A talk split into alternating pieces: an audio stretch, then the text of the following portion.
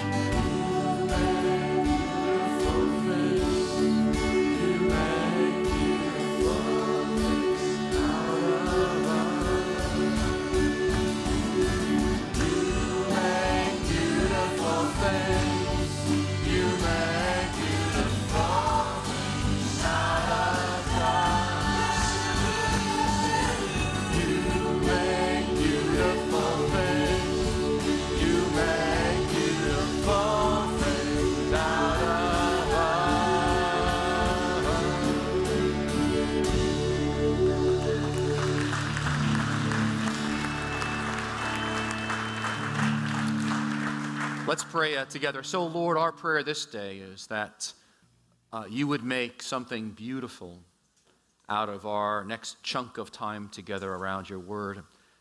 And may those of us who are carrying dust or difficulty and setbacks, Lord, may you make something beautiful this day.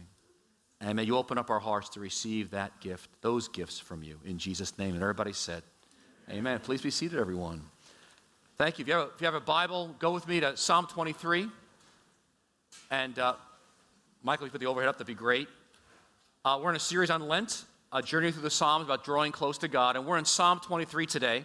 And if you, ha- if you don't have a bulletin with one of these blue sheets, I need you to pull out this blue uh, half page that's in your bulletin. It says Psalm 23, the attentive life. And so pull that out. And if you, don't, if you don't have a pencil or a pen, raise your hand. You need a pencil. You're going to use that uh, through this sermon. So if you can borrow a pencil or pen, that'd be fantastic. But if you don't have this blue sheet, please raise your hands uh, because we want to get one to you. So we're up here. Keep your hands up. Okay, up here in the front.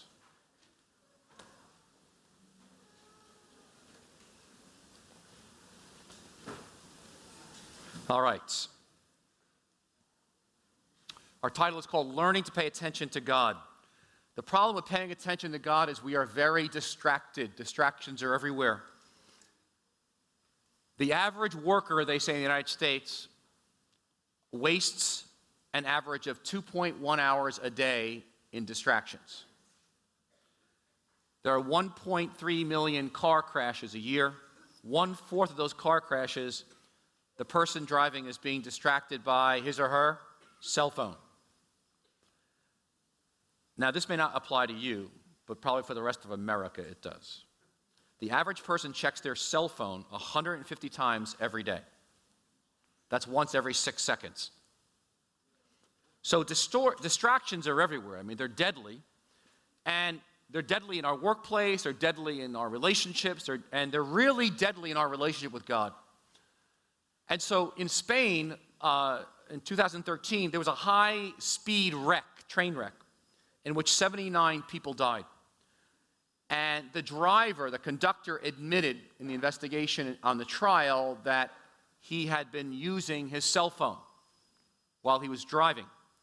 And so he didn't see or hear all the train's warnings and the alerts. It turns out it was an 80 kilometers per hour zone. He was going 190. And so while they were trying to contact him, he was on his cell. He heard nothing and he is now in jail. So, we do have an enormous problem. Uh, it's a deadly problem of distractions in our culture, perhaps more than ever. And so, the problem is the biggest problem is we don't see what's right in front of us uh, in terms of God, in terms of life, in terms of people, in terms of ourselves. But this issue of paying attention is the core of the Christian life. That's why we're going to look at Psalm 23 today. Uh, Simone Weil was a, philosopher, writer, uh, Christian, 1930s and 40s.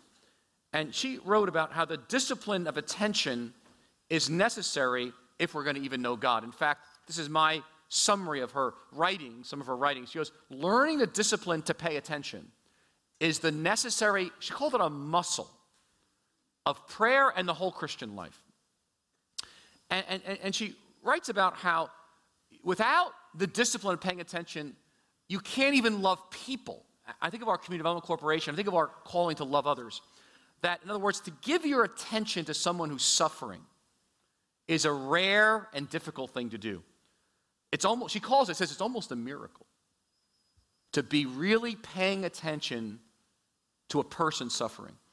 Uh, and she calls it the rarest and purest form of generosity that you can give people is not money, it's paying attention to them. And so, actually, she has this great article, a great essay about why academics is so important. Some of you are in college or grad school or high school. This is why school is so important. Because in school, you are trained to actually pay attention to problems, like in mathematics or poetry. You're, you're trained to hopefully think, not study for a test. Think. And she goes, as you're learning and, and to think in school, you're actually learning how to pray. Even though it's an unrelated topic, you're actually learning how to follow God.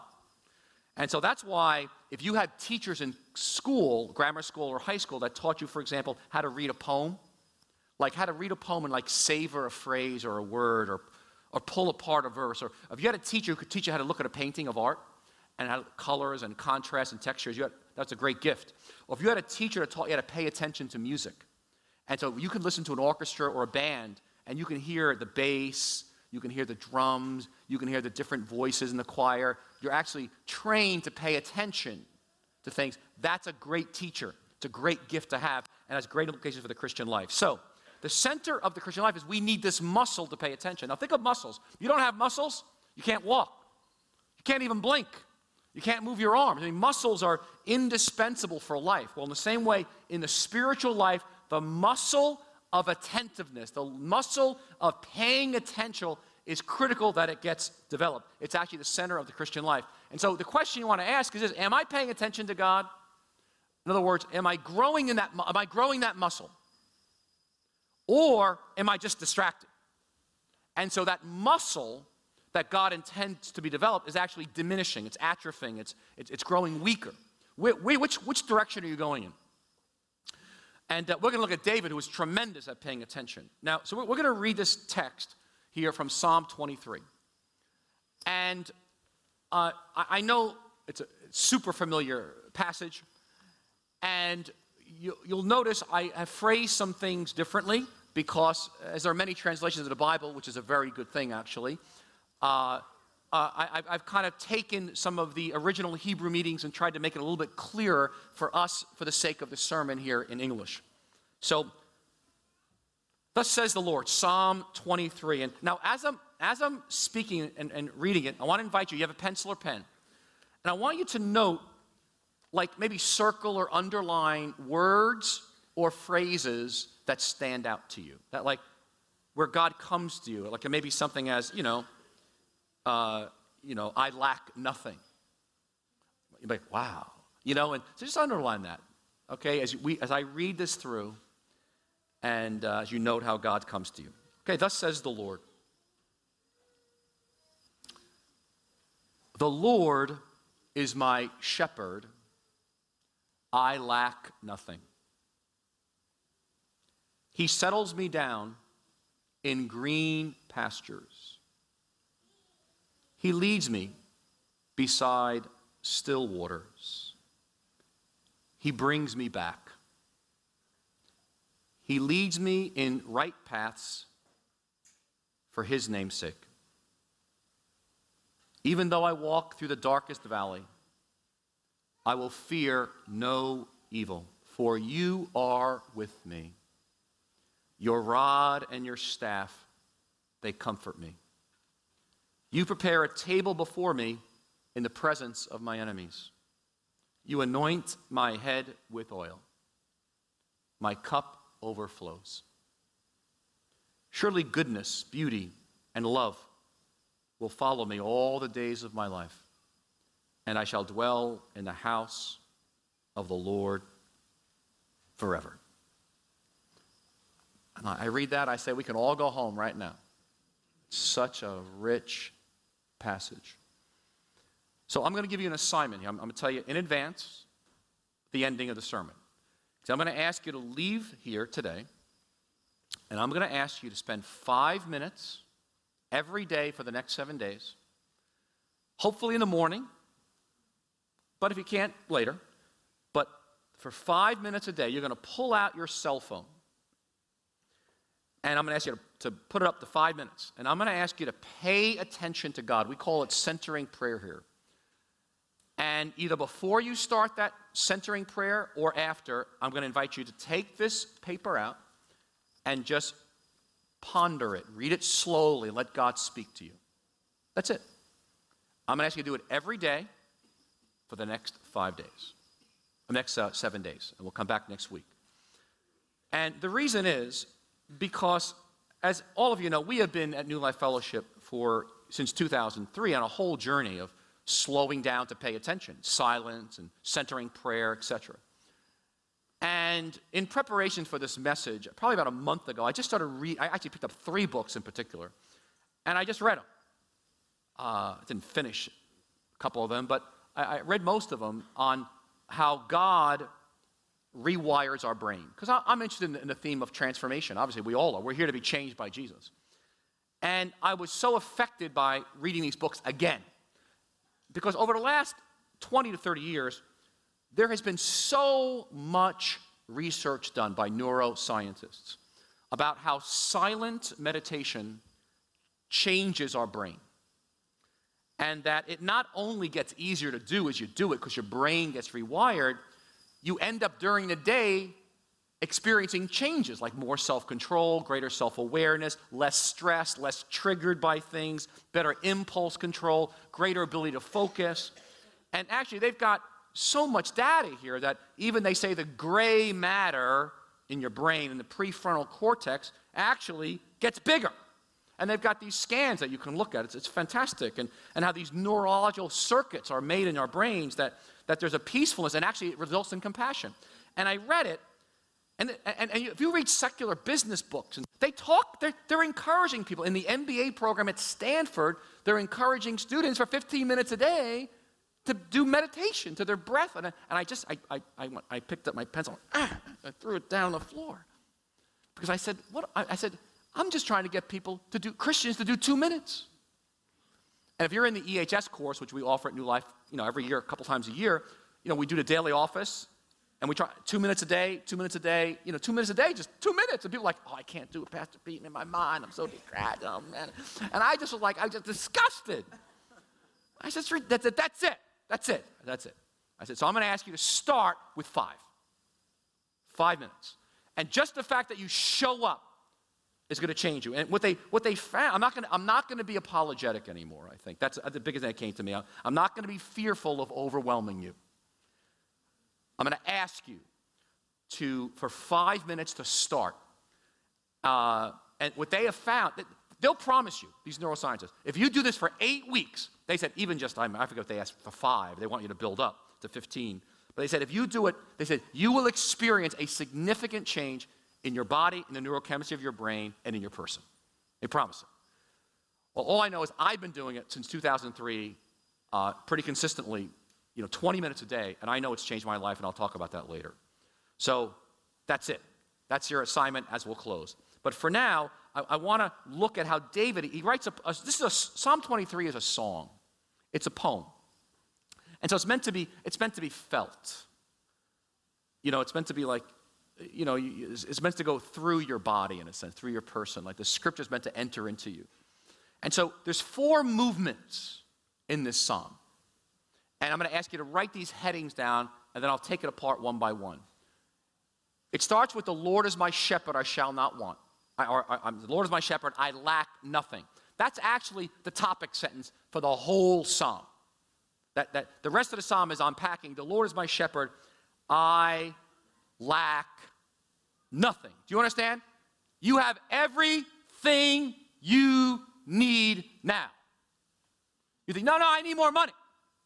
I need a better spouse. I need a cuter boyfriend or girlfriend. I, I, I need that, I need that master's degree. I, you know, I need a bigger IRA. I need a, I mean, I, no, the Lord is my shepherd. If you get this, you'll come to a place, if you pay attention, you realize, I lack nothing. Tremendous. That verse alone, everybody, is worth a week. The Lord is my shepherd, I lack nothing. Our whole culture is so discontent, isn't it? I mean, my gosh, we, you know, billions and billions of dollars are spent every day trying to get us to realize we don't have what we need. I mean, I went to Home Depot yesterday.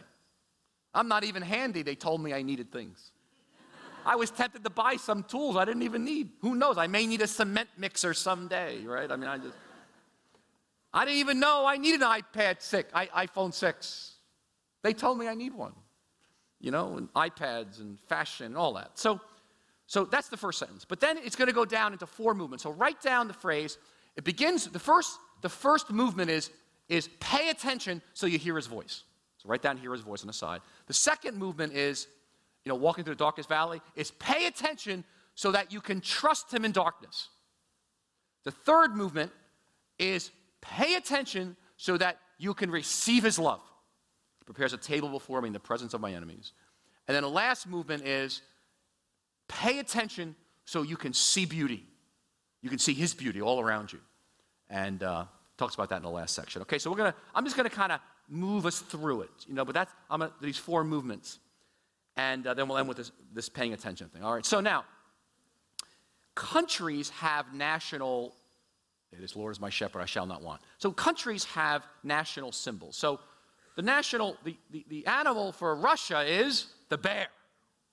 I mean, look at that. Vladimir Putin is not messing around, all right? Now, in the United States, we're mean. We're a bald eagle. I mean, look at that. Uh, Great Britain, you know, the Great British Empire, they're a lion. Yeah. All right, now here's what Jesus says. Now, here's a national symbol for my people sheep. That's it. That's it. Sheep. That's the heart of Psalm 23. It's the heart of actually the scriptures, Old and New Testament. Sheep are weak, they're vulnerable, they're limited, they're stubborn, they're thick headed, they're dumb. That's the problem. Group sheep. And God says, My people are like sheep. That's not a very flattering symbol. Now, do you have you I don't know if you ever thought about this, but you know, there's no such thing as a sheep trainer. Because you can't train them dog trainer, horse trainer, but you can't train a sheep. They're not in the circus. You can't say roll over. You understand? A sheep cannot even find a good pasture. In fact, a sheep will stay in the same spot until there's nothing there that will, still won't move. Some of you hate change, you're a sheep. sheep don't know how to find good pastures. They're the, they're the animals, they say, the least able to take care of themselves and survive. They're that dependent. They don't know to, to move to new ground. They're defenseless against enemies. They don't have claws, they don't have teeth, they can't run fast, they can't bite. I mean, they're, look at it, that's us. They're easily frightened by the littlest things, a little sound, they're all running. Shh. Whether it's a rabbit, whether it's a noise, a barking, a one barking dog, an entire flock can go off a cliff. I mean, they're just frightened to death. So, now movement one, he says that's who we are, is he, he, he settles me. Now, the word he settles me in green pastures, he leads me beside quiet waters. Now, many of you know that passage, he makes me lie down. And, you know, you, you, I always got the image for myself. It's like a, a, sumo wrestler. God takes me and pins me down, you know. He makes me lie down. I got the flu. He's going to get me on my back. That's not what it's saying, all right? So it's because you, you it, it doesn't work with sheep. You can't even get them down, all right? The way this is, is that the Lord is my shepherd, I lack nothing. That, that if you'll pay attention to He who's paying attention to you, you'll be so satisfied and full. Sheep, when they're full, lie down. They're settled. And they'll just lie down to digest their food. They're, they're content. So he goes, He will so fill you, He'll settle you in, in a green pasture, and then He'll lead me beside still water. He doesn't drive us, he leads us quietly. But it's interesting, still waters, we can, we can only drink, sheep drink from still waters. They cannot drink from rapidly moving brooks or streams. It has to be still. So God says, if you'll pay attention to me, You'll be so full, you'll settle down and you'll rest. You'll rest. Not only that, you'll allow me to, to lead you. You'll hear my voice. Because my sheep hear my voice, I know them and they follow me. And you're going to find I'm going to lead you to still waters to drink. And again, satisfy you. And then I got this great image of he brings me back. Because his sheep by nature are just always going off. It's awesome. We just, we just, you leave church, you're off. You know, and so he's always, he brings me back. That's, that's the nature of the relationship. He's constantly bringing you back to himself. He brings me back, and then he leads me in right paths for his name's sake. So you, you, can, you can trust that. The Arminian translation is he brings me back from the wrong path to the right path. You understand? Sheep go to polluted waters, sheep go to dead ends, sheep go to get stuck going off a cliff. They get killed by wild animals because there's no way a sheep can know where to go. It's impossible. Now, we overestimate how much control we've got. I mean, we just, we, we, we think, I got it, I got it. You know, I got my health, I got my money, I got my children, I got my job. You know, think of the smartest person you know. And maybe some of you in this room, a couple of you, maybe you got a perfect score on your SATs. Maybe you got a perfect score in your GREs or your medical boards. I mean, you are, you are smart, okay? I, we, Geri and I know this guy. He didn't even go to college. This was, this guy was, I think, the smartest guy we've ever met. He just knew something about every. He knew, he knew a lot, it seemed, about everything. And he had one of those photogenic minds. He'd read something 20 years ago, he never forgot it. And he knew about photography. He knew about printing presses. He knew about architecture. He knew about civil engineering. He knew about English literature. He knew about philosophy. The guy was just knew about theology. He just dentistry, medicine, flying an airplane. I mean, it was unbelievable. And I would check it out with someone in the field. One guy, I talked to him downstairs in the printing business, and he would talk about inks and printing presses and processes. I said, I said, is this guy crazy or what? No, it's right. He's right. He's right. He was that smart. Now, here you got to catch. We're sheep, which means it doesn't matter how much he knows or how smart you are academically. You're dumb. Okay? Dumb. In other words, you have no idea where to go in life. You, you, you want to run your own life? I was talking to a young person in their 20s recently, and she was telling me, I, I was telling her, listen, you, you, have got to pay attention to God. You've got to get connected to God. Just, I got it covered. I said, you have nothing covered. You got nothing. where, where do you think you're going? I got a master's degree. I said, who cares? You do, you're a dumb sheep. You think you're going to make decisions without paying attention to God? Who I marry, where I live, where I go, what I do? That, that is dumb. so you understand, like, like you were made to be needy. I'm not needy. Yes, you are. You're incompetent. I'm competent. No, you're not. You need God. You're vulnerable. You're going to get killed out there. You have no idea where you're going. That's us. That's, we are pay attention so we can hear his voice because we have no idea where to go. Do you understand the idea of living life without God? How crazy that is? We need him. I love this quote. John O'Donohue is a Celtic poet, deceased now.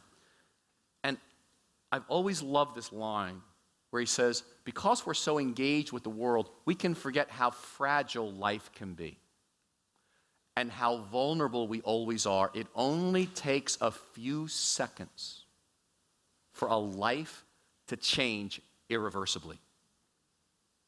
Now, you'll learn that by the end of your life. You will learn that.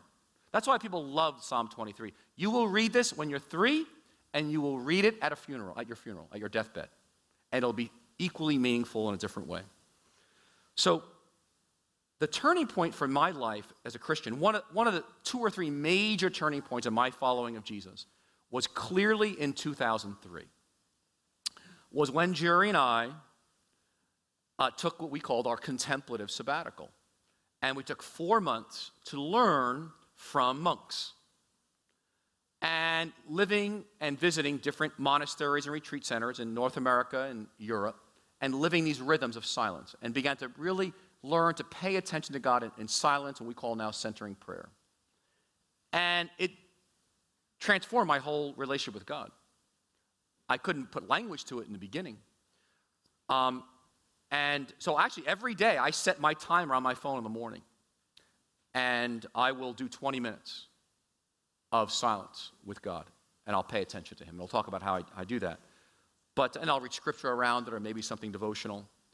But I've changed, I'll give you a couple things. I've, I've changed so much, I, I, don't know where to start. But I, I think the big, one of the biggest things was I, I used to pray all these things that, you see, when you're, when you're distracted, your mind's cluttered, it's really hard to hear.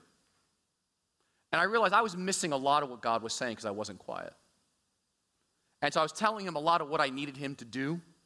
And I asked him to do a lot of things, and sometimes he did them, and it was basically, it wasn't helpful. He was trying to teach me a lesson. I just, I was asking for the wrong things, my goals.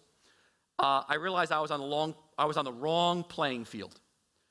And my prayer became much more, God, where do, where do you want to lead me? Where, where are you going? You know, it became much more, God, I was waiting on God for God to listen to his voice to take me somewhere. It was a whole, it was a whole nother way of praying uh, in the mornings.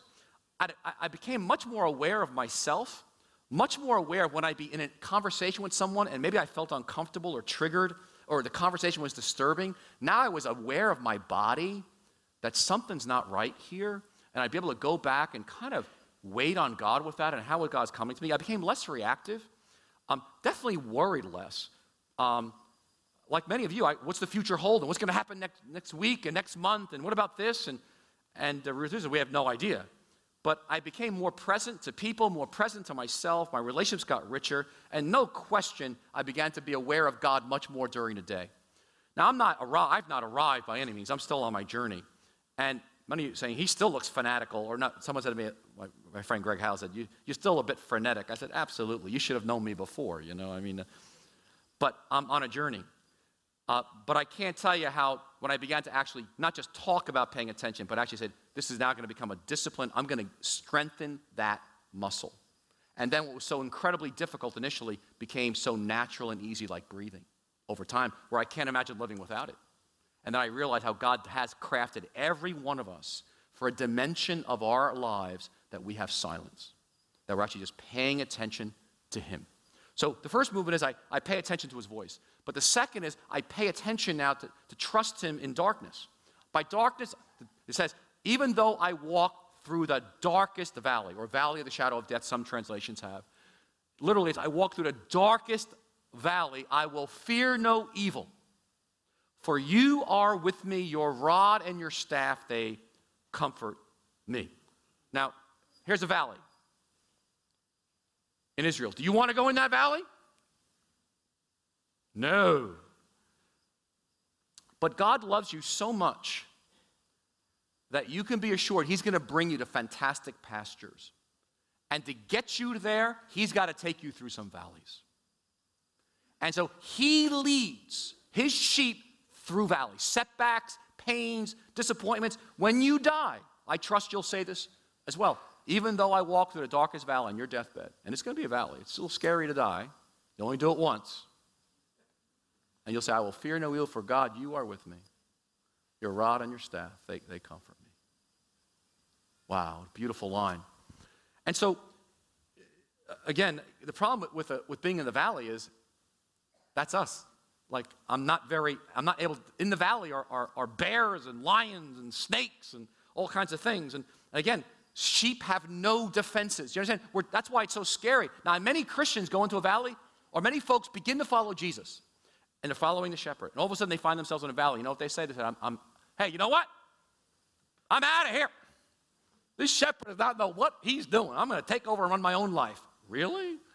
Where are you going? You don't understand, like, you need the valley to get to where God wants to get you to be. But many folks never make it through valleys. They just quit the whole Christian life and say, I'll run my own life. I can do a better job than him. No, you can't. That's you. Solzhenitsyn, Alexander Solzhenitsyn, was a great Soviet uh, writer. So in the former Soviet Union, he was a devout communist. Uh, but in 1945, he was, quite, he was quite famous in Russia, even at that time as a writer, as an artist. But in 1945, he made a negative comment about Joseph Stalin, the dictator of Soviet Union at that time. Uh, something about him having a mustache. They threw him into a Soviet labor camp for eight years for one comment. Very unjust. And he wrote a book called a Gulag Archipelago. I'm not sure I'm pronouncing it right, three volumes. And they say that book It's about his next eight years in that prison camp, Soviet labor camp. And they say it's the greatest piece of literature in the 20th century of nonfiction. It's, it's that good. But he writes about he went into this Soviet labor camp prison. He was young, he was arrogant, he was judgmental of other people without mercy, he was not forgiving, and his youthful successes had made him cruel, almost like he was infallible. But when he was there, he writes about, he says, I was rotting on prison straw. And then my heart stirred. He gets led to faith in Jesus through the witness of a Jewish believer who, who was later beaten to death by the guards. But while suffering unjustly in those years, he thought he would never get out alive. He wrote this. He said, I found grace. He met Christ. And that is why I turn to the years of my imprisonment and I say, to the astonishment of those around me, Bless you, prison. I nourished, God nourished my soul there. And now I say without hesitation to all, Bless you, prison, for having been in my life. You are with me. You are with me. The deepest security. I was with one of our members here who came to the United States for asylum. And we were talking about downstairs. Said, don't ever trust in the United States. I mean, I love my country. Don't trust in our military. Don't trust in our financial institutions. Don't trust in our educational institutions. Don't trust in anything but the Lord who is our shepherd. He is the security, He is your protection. He's all you need. And when you have Him, you lack nothing. Will our country endure forever? History says no.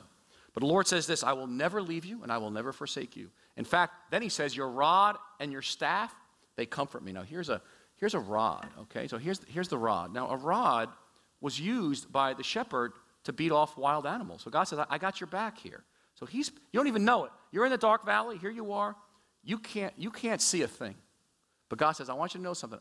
Your rod, my rod's protecting you. And then I know you're going to get all mixed up and you're going to start getting stuck in rocks and going down wrong roads down there. I'm going to pull you back. My, your rod and your staff, they, they comfort me. So I, I know God has got me. And so I'm going to stick with Jesus. I'm going to pay attention to him as, as he comes to me and reveals himself. But I'm not going to worry here. I'm going to rest because I'm going to pay attention to him. And so then he switches metaphors and he goes to the third movement. And the third movement, he goes to a banquet table. And it says, You prepare a table before me in the presence of my enemies. You anoint my head with oil, my cup overflows. Now, here's the image here it's a table. Now, in the Mideast, Mideastern hospitality is, is famous, and especially in the time of Jesus. They would give you, if you were a guest, they'd give you three times as much as food as you could possibly eat. Okay? So God's saying here, I'm the host, you're my guest, I'm giving you more food than you could ever eat. And when you were a guest in a Mideastern home, you were protected. You, you, you, were, you were protected by that host. And the Lord says this you may have enemies out there.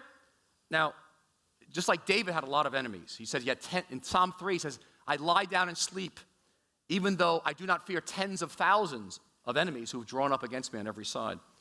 David blocks out all his enemies that don't like him. Now, you may not be liked. There may be some people that don't forgive you. Uh, you may even be hated by some people. Or you may find a negative opinion of people cripples you. Maybe you've done some terrible things. Terrible things. Things that are unthinkable and unmentionable. And maybe you've paid a great price for that. You've lost so much. And so as a result, many of us have messages in our heads that were no good. You know, you don't matter. You're, stupid. You know, you're, un, you're unimportant. You need to be perfect. You can't be wrong. You're not to be trusted. You'll never amount to anything. You're, you're a loser. And we kind of got these messages in our, we kind of carry them through life that you'll never get over what you did or what's happened to you. But do you understand? David is able to block all that out. He's paying attention to God. And he sits there and he's able to receive a banquet the, the voice of God that says, and not just, not just intellectual knowledge, it's actually going into his soul, all that shame melting away and saying, It is good that you exist, says the Lord. You know, you're, you're lovable. You're, you're good enough. You're, you're a joy. You have nothing left to prove. Your, your needs are a delight. You're allowed to make mistakes. As one theologian said, you can define grace as you matter. And so God puts you at a feast. You matter. And then he says, I, he puts oil on our heads. He goes, oh, this is a restaurant, actually, per se. It's, it's, they say it's one of the most expensive restaurants in Manhattan. Now, the opening meal, the basic meal, costs $851 a person. We haven't even gotten dessert. Now, Geri and I mentored a young guy, we were in college, InterVarsity, who became very rich. Thank God. And he came to town once and he took Geri and I to this restaurant and he ordered wine. Who knows what the bill was? Well, I'm telling you, the service is better than McDonald's. I'm just telling you right now. I'm just, I, I mean, it was hard to enjoy the meal. I felt so guilty. It was so overwhelming. The, the waiters, the service. I mean, it was just, it, it was unbelievable. God says, that's nothing. And David said, You prepare a table before me in the presence of my enemies. God's got, you, you, are, you are sitting at a table and God has, has this incredible meal for you. And then he says, he goes, he goes, and then he, he goes, he puts, he goes, you anoint my head with oil. That was given for special guests. And you know, you think about, it's like going to a spa. It's like you're eating, they got a spa, and a massage on the head, you know, you know. You know, you're going, putting cologne on, they put perfume or, a cologne, it's just you're beautiful. Like, oh yes, yes. I go, yeah, my cup overflows. You, you take a drink, and it's like a little two waiters right there. Put more. It's overflowing with great drink. You know, it's like you're that special. And David's just paying attention to God's love. That third movement. He's able to, he's able to receive the love of God as he's paying attention. Do you understand? So many things out there become insignificant. Their approval, their, their getting love from all these other places. You're just basking in it. You're swimming in it. It's a great image there. It's an extraordinary treatment there. And then it goes to the fourth movement. Surely goodness and mercy will follow me all the days of my life and I shall dwell in the house of the Lord forever. That fourth movement is, is about the word is beauty. Because the word goodness is translated surely beauty. Some translations say good beauty and love will follow me all the days of my life. Shepherds are behind the, he's behind you. God says shepherds will be behind the flock, you know, basically as a rear guard. And he says, what's, what's, what's a, animals aren't going to come from behind and hurt you. Wild beasts aren't going to come from behind. Ruthless thieves aren't going to harm you. God says, no, I got my beauty and my love is following you wherever you go. Now, listen, I come from a family. Now, this, this is a tough verse to swallow. I come from a family, Italian Americans, that was very superstitious. And I was taught from a young age about the evil eye. Now, neuroticism is part of the culture. You know, it's this negative slant, this kind of paranoia. And here's a, here's a rather than getting good, you know, beauty and love will follow me all the days of my life, kind of my family commandment was, and some of you may know this ugliness and curses will follow you all the days of your life because you, you deserve it. And if you're having a good time, watch out because bad is coming. Don't enjoy it too much. And yet, this is such a key spiritual practice that we're actually paying attention to beauty. And it's been a huge learning curve for me, the practice of paying attention to beauty around me.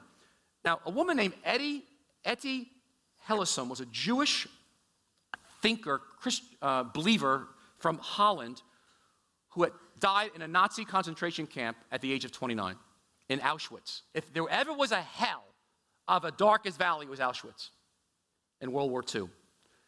Hell on earth. And during her months there, she kept a diary. And that diary was recovered after the war, or she somehow got it out. And, and she was somehow able to see beauty in the middle of Auschwitz. And here's what she wrote Sometimes I stand at some corner of the camp, my feet planted on your earth, talking to God, raised toward your heaven, tears sometimes running down my face, tears of emotion and gratitude. And I want to be there right in the thick of what people call horror and still be able to say, life is beautiful. And now I lie here in a corner, dizzy and feverish and unable to do a thing. But I am also with Jasmine and that piece of sky beyond my window.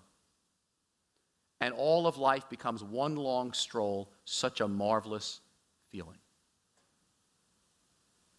Now, jasmine is a, is a flower that's used in teas and, and perfumes and a beautiful flower. But she somehow saw beauty. And that's the invitation that beauty follows you. No matter what darkness or setback or difficulty in which you find yourself today, do you understand? Beauty and the love of God is somewhere following you. And if you'll pay attention, you'll actually catch glimpses of it. Beauty's all around us in sunsets and sunrises, in clouds, in a smile, in a kind word, in the beauty of a leaf or a tree, or snow, or tastes of food, or visuals of food. You know, my journey is I did not know how to pay attention. I didn't. I was always distracted and rushing. And I have grown, I'm still growing in learning to pay attention to beauty, museums and parks and music and and because my life was so distracted. So what happens is when you start seeing and paying attention to beauty, even false layers start coming off. And fear of what other people think is gone, and you start hearing his voice a bit more. So, learning this discipline of paying attention is actually the muscle that we've got to cultivate in the whole Christian life. So, here's what I want us to do. Now, I want to invite you to, oh, worship team, you can come forward because this attention is the necessary muscle of the Christian life. Do you understand that? That we're, we want to pay attention to God. Because you know what Psalm 23 says to us? That God is paying attention to you. So we want to pay attention to Him who's paying attention to us. And Jesus died and rose from the dead, friends, that we could actually be in this. So here's what we're going to do. Let me take this. this uh, we're, we're going to actually take two minutes and we're going to have a paying attention to God moment. But let me give you here's what, here's what I'm going to ask you to do for homework. Your assignment is this for five minutes a day, I'm going to ask you to practice what we call centering prayer or silent meditation. The first minute, you know, you may just take, you're going to spend, of fact, do this right now as I'm speaking, just practice, you know, breathe in through your, through your, through your nose and just breathe out, deep breath through your mouth. You know, breathe in, and breathe out. So when you get before God, you're in His presence, just take a minute or so and just breathe in and breathe out and just become aware and conscious of your breath. Feel your body, whatever's going on in your body, tension or stress or joy. And just be there before God, being present. And then what happens, our mind starts to wander, right? We get distracted. It's been called, you know, we have 10,000 monkeys jumping around in our brain. All these things. And so what you do, and that what, what I do, what many people do, is, is when you're being distracted, you understand you're in the presence of God paying attention. You know, you've done your breath, okay? And then you just, I like what Father Keating said. One person came to Father Keating, he said, he was at one of these monks, he says, What do I do when my, my mind is racing? 10,000 times in just a few minutes. He says, Well, it's 10,000 opportunities to come back to Jesus. So just every time your mind wanders, say, Oh, Jesus. Oh, yeah, Jesus. You remember, I'm with you, Jesus. Oh, yeah, Jesus. And you're just paying attention to Jesus. You're being quiet before Him. That's it. As much as possible. You're not asking for anything. You're not trying to get anywhere. You're just seeking to pay attention to Jesus. Now, He may say some things to you. He often does. But that's not even the goal. The goal is to be with Him. But even the fact that you show up to pray is an act of tremendous humility. What you're saying is, I need you. I'm dependent. I'm vulnerable. I can't live without you. Do you understand? The fact that you show up to meet with God for even five minutes is a success. You showed up. Because when you don't pray and you don't meet with God, you know what you're basically saying with your body language? I'm doing just fine. I can, I'm, I'm doing, I got it under control. If I need you, I'll let you know. That's why I say just the fact that you stop to be with God in of itself is a great success. So stop, you know, don't worry about judging yourself. So, so what we're going to do is we're going to take a minute invite you put your hand, you kind of put your hands in your lap like this, and let's just take, you know, we're going to take just two minutes and take a couple deep breaths, you know? And just feel very aware of your breath, the God who gives you breath. And just, we're going to take a minute just for you to breathe. And then that second minute, what I want you to know, uh, just to begin to just, when your mind wanders, say, oh, Jesus, or Lord,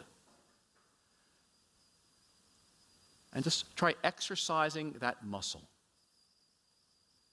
for the next two minutes.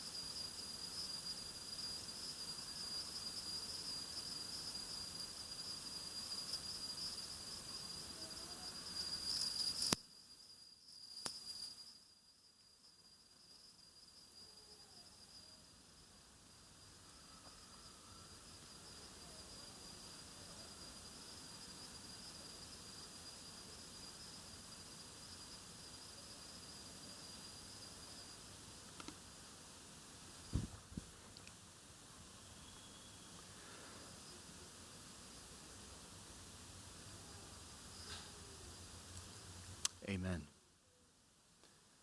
All right, I'm going to invite you all to stand with me. So that's your assignment. You've got your assignment. Each day for the next seven days, have that Psalm 23, meditate on it. But for that five minute period, either before or after you read that psalm, just pay attention to God and be silent before Him. Let's sing together.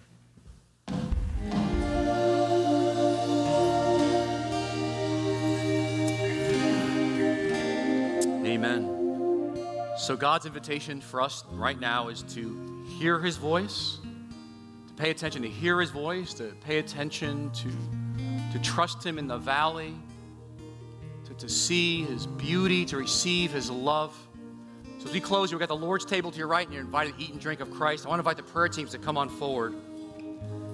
And really, does it, if you're like me, I, I, I grew up, I didn't want to trust anybody because I had my own trauma of trusting people that let me down. And some of you may be in that place today that God is just, you're hearing His voice. And He's inviting you to be brave and, and, and to, to, to pay attention to a new place, to go somewhere that you're not actually in control running the whole show. You're, you're actually trusting Him.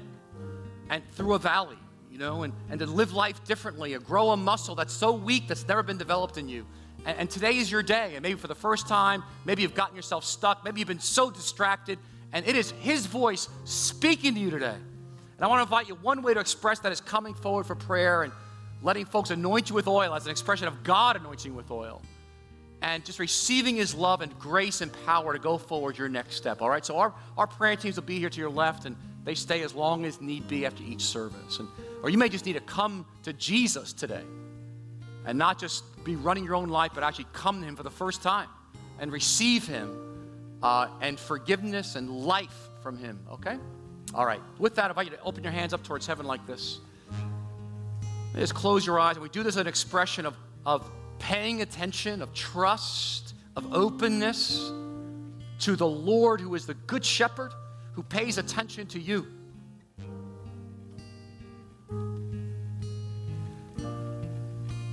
So may the Lord bless you. And may the Lord, the Good Shepherd, keep you. And may He touch your muscle right now of attentiveness. And may the Lord strengthen that muscle by the Holy Spirit. May He give you, give you grace to pay attention to Him. May your soul enlarge. May you hear His voice in ever clearer ways. may, you, may you learn to trust Him in the valley. May you rest in His love. May you see beauty as you leave here. And may you realize, oh, I lack nothing. And may you offer that to the world as a gift. So I bless you as you leave this place in the name of Jesus. And everybody said, Amen. Thank you, everybody. God bless you.